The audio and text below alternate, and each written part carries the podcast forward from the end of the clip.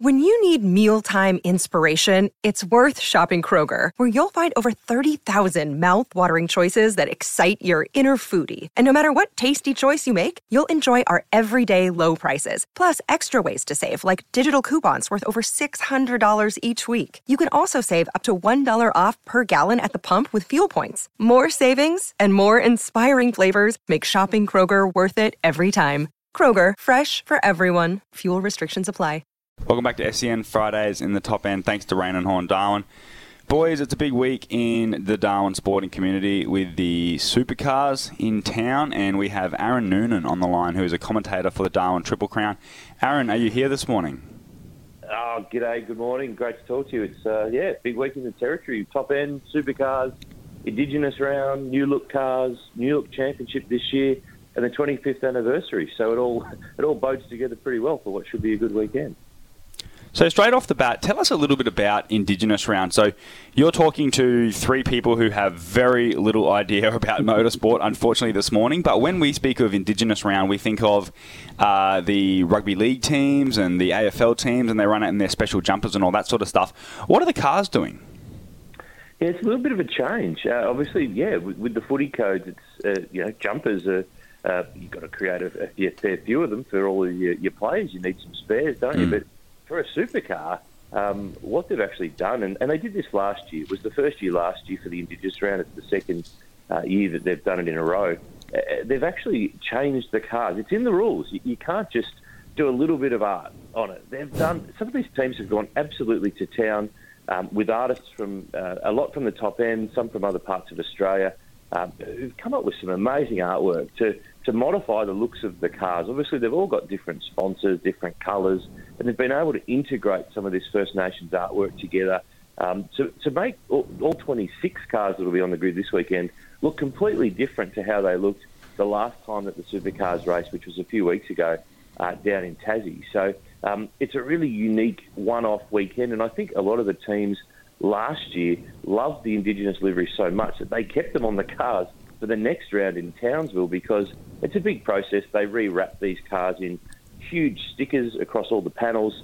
Um, it's a pretty big process. So for all the effort and the work that the teams have gone to and the artists have gone to, they like to find a way to, to keep it flying for a little bit longer and run it for the, the following rounds of the Supercars Championship. So it's a great way for, obviously, motorsport doesn't have the same uh, Indigenous involvement that the footy codes mm. do. There, there's some work going on behind the scenes and in various programs. There's a great program actually based up in Queensland called Racing Together that's brought together a, a range of Indigenous youth who are uh, building and preparing and racing uh, cars, little Hyundai Excels, uh, in some, some racing up there and getting them involved in the motorsport industry. So um, not quite the same as the footy codes from the involvement and the history, but certainly a, an acknowledgement of, of where the sport wants to go in the future, which is which is great. And look, the top end's the perfect place to, to have this round for supercars, and it's a really important round for the championship because this year's the 25th anniversary of the first time that the V8 supercars went to Darwin, which was back in, in 1998, and that made the championship fully national, going to every state, every territory bar the ACT. It's just way too cold there to go car racing, or to have most sports really, um, and it's been an important, integral part of the supercars ever since. Just a quick one on some of those Indigenous designs. Where did you source those designs from? Uh, have the artists come from up in the Northern Territory, or are they ones that are associated with the teams and the drivers? Where where have the designs been submitted from? Yeah, well, the, the teams have, have connected in a lot of areas, and there's about 12 different teams in the Supercars Championship that um, make up the 26 cars that will be racing this weekend. So some teams run two cars, some run three, some run four. There's one team that's only got the one car for themselves. So quite often it's been the artists that they connected with last year. They've, they've kept them involved for this year and and, and worked again. But uh, there are some artists from the top end. Um, some of the teams have um, various sponsors who have partnerships with various um, connections to Indigenous artists. So, uh, in a lot of the cases, it's been the teams that have gone and actually done the the, the work in terms of finding the artists, and, and quite a few, are, as you said, yeah, they're, they're, in the top end, which makes it even more special and connected, given that the round is going to be uh, in Darwin this weekend as well. Yeah, it's uh, Robbie Ho here. It's uh, very good work uh, getting in the um, greater, the larger community as well. Just for the average Joe that doesn't watch uh, supercars, can you just tell us from Friday to Sunday how the, how it's uh, broken down and what happens? Yeah, well, it's, it's a triple crown round, as it's been called in Darwin for, for many years, Rob. So uh, Friday, um, today, cars on track. Obviously, there's a bunch of support categories as well that fill the gaps between the supercars, but it's all about the supercars. You know, they're the, the main game show. Uh, they're on track today for a couple of practice sessions, so they get a chance to have a look at the track. It's been 12 months since the last round up there, so it gets their eye in. And of course, this year too, we should point out in supercars, for many years, pretty much as long as we can remember, it was Ford versus Holden.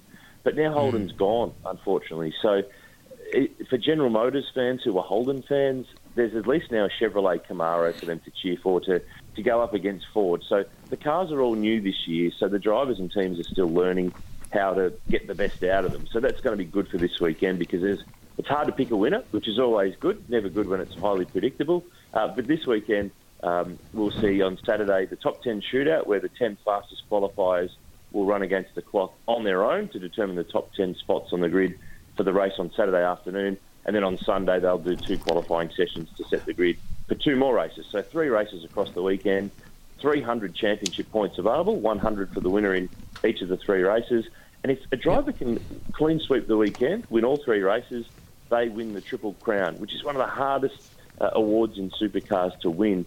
It started in 2006. It took until 2019 for Scott McLaughlin, who's now in America racing IndyCars, to win it. It's one of the hardest things. So we'll, I think it'd be really interesting to see if one driver can win all three races this weekend. That's going to be pretty tough.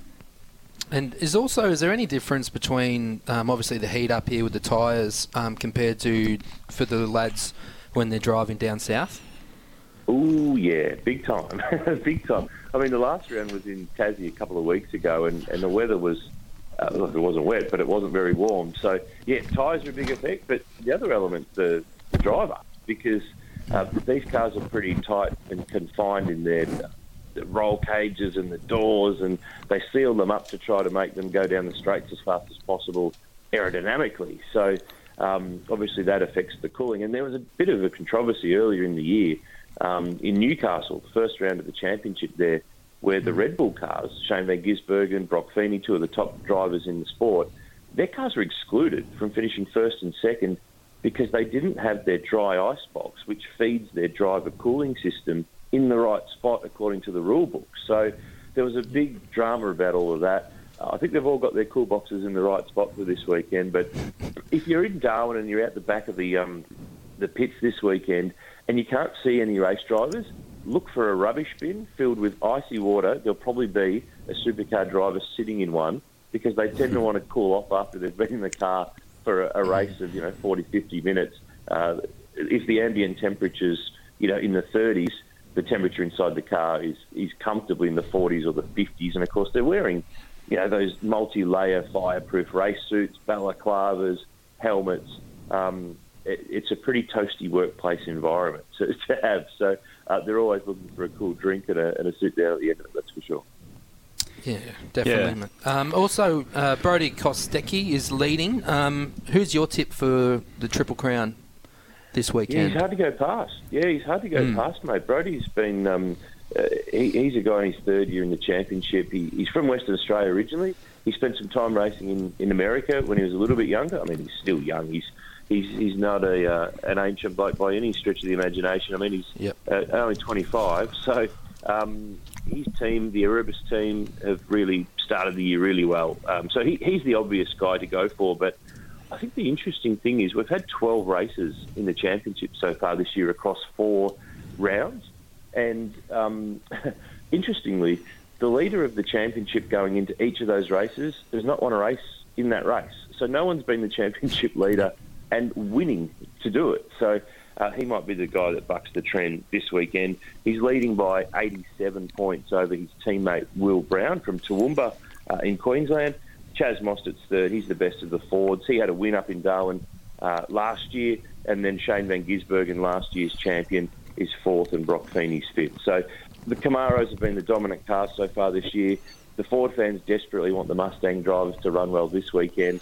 Uh, we'll see that big long straight at Hidden Valley uh, it goes forever. It's like 1.1 kilometres. You could eat your lunch while you're going down there. Uh, it will sort out the uh, the fast cars from the not so fast cars. That's for sure. Yeah, Aaron, uh, Clark here, mate. My my question is, um, I've seen that it's uh, the first time there's been a lot of, like Annie mentioned as well, a lot of young drivers um, that are winning the championship or leading. Is that is that good for the sport to bring in new supporters and, and the younger generation to really get behind the, these young fellas like you just mentioned? Um, Gibbs, Gisbergen there's only 25, like guys like that. Is that is that awesome for the sport? Oh, Ref, I reckon it is, mate. I mean, there's always a. It's like you, you know really well in AFL. There's always that changing of the guard, isn't there? There's yeah, definitely. You know, those those veteran legend players who you know have been around forever, and then you know everyone has an end. Like you can't play forever.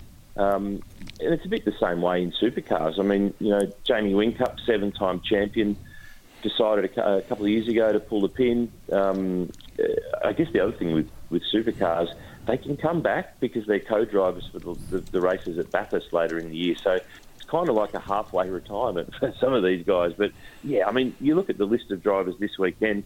Plenty of them. Uh, Brodie Kostecki's 25. Will Brown's 25. They're first and second the points. Broc Feeney's 20. I feel old when I look at you know drivers who are at 20 now. He's barely got his Um, license.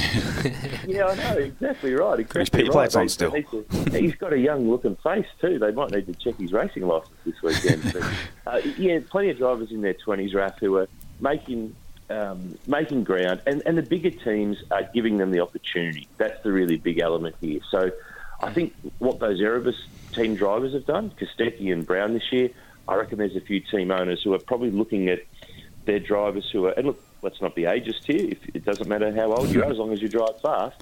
But I reckon they're probably thinking, well, where do we find our, you know, Brodie Kostecki or our Will Brown in their 20s moving forward to, you know, energise for the future and a bit like footy too.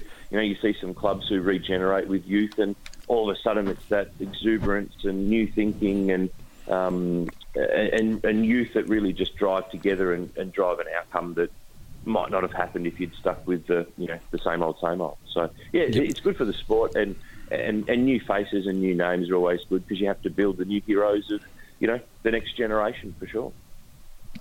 Awesome, Aaron. Thank you very much for giving up your time this morning. Uh, it's normally a hot weekend for some reason. My memories as a child going to the V8 supercars is always very hot up in Darwin, but we walked into the studio today with a jumper on, so you might be blessed with some pretty good weather this weekend. So good luck with it all, Aaron. Pleasure, guys. Of course, uh, Supercars on Sunday on SEN uh, around Australia and New Zealand, including in the top end. James Moffat's calling the action with me. Uh, two big races on Sunday. It's going to be great. Good to chat with you guys. Have a great morning, and uh, for everyone heading to Hidden Valley Raceway this weekend, enjoy the action. Thank awesome, you, mate. Love it. So, of course, as Aaron said, SEN Supercars live coverage on Sunday from 11:30 a.m. Darwin time. SEN Top End covering the Darwin Triple Crown. Aaron will be commentating, of course. Robbie, Raf, who's your tip in the Supercars? Let's put it out there. I'm going to go with Kostecki. Going to go on a limb. Yeah, I'll back Aaron in and go with Vance Gibbon. Oh, yeah. yeah, I'll go with him as well. Go Yeah. with the professional, mate. Yeah, why not? That's it. Why not? I've learnt a few names then. Good stuff. Yeah. I'm going to be a big supporter now. Yep. That was a good chat. Plenty more to come here on SEN Fridays in the top end. Thanks to Raine and Horne Darwin, finding a place to write your next chapter.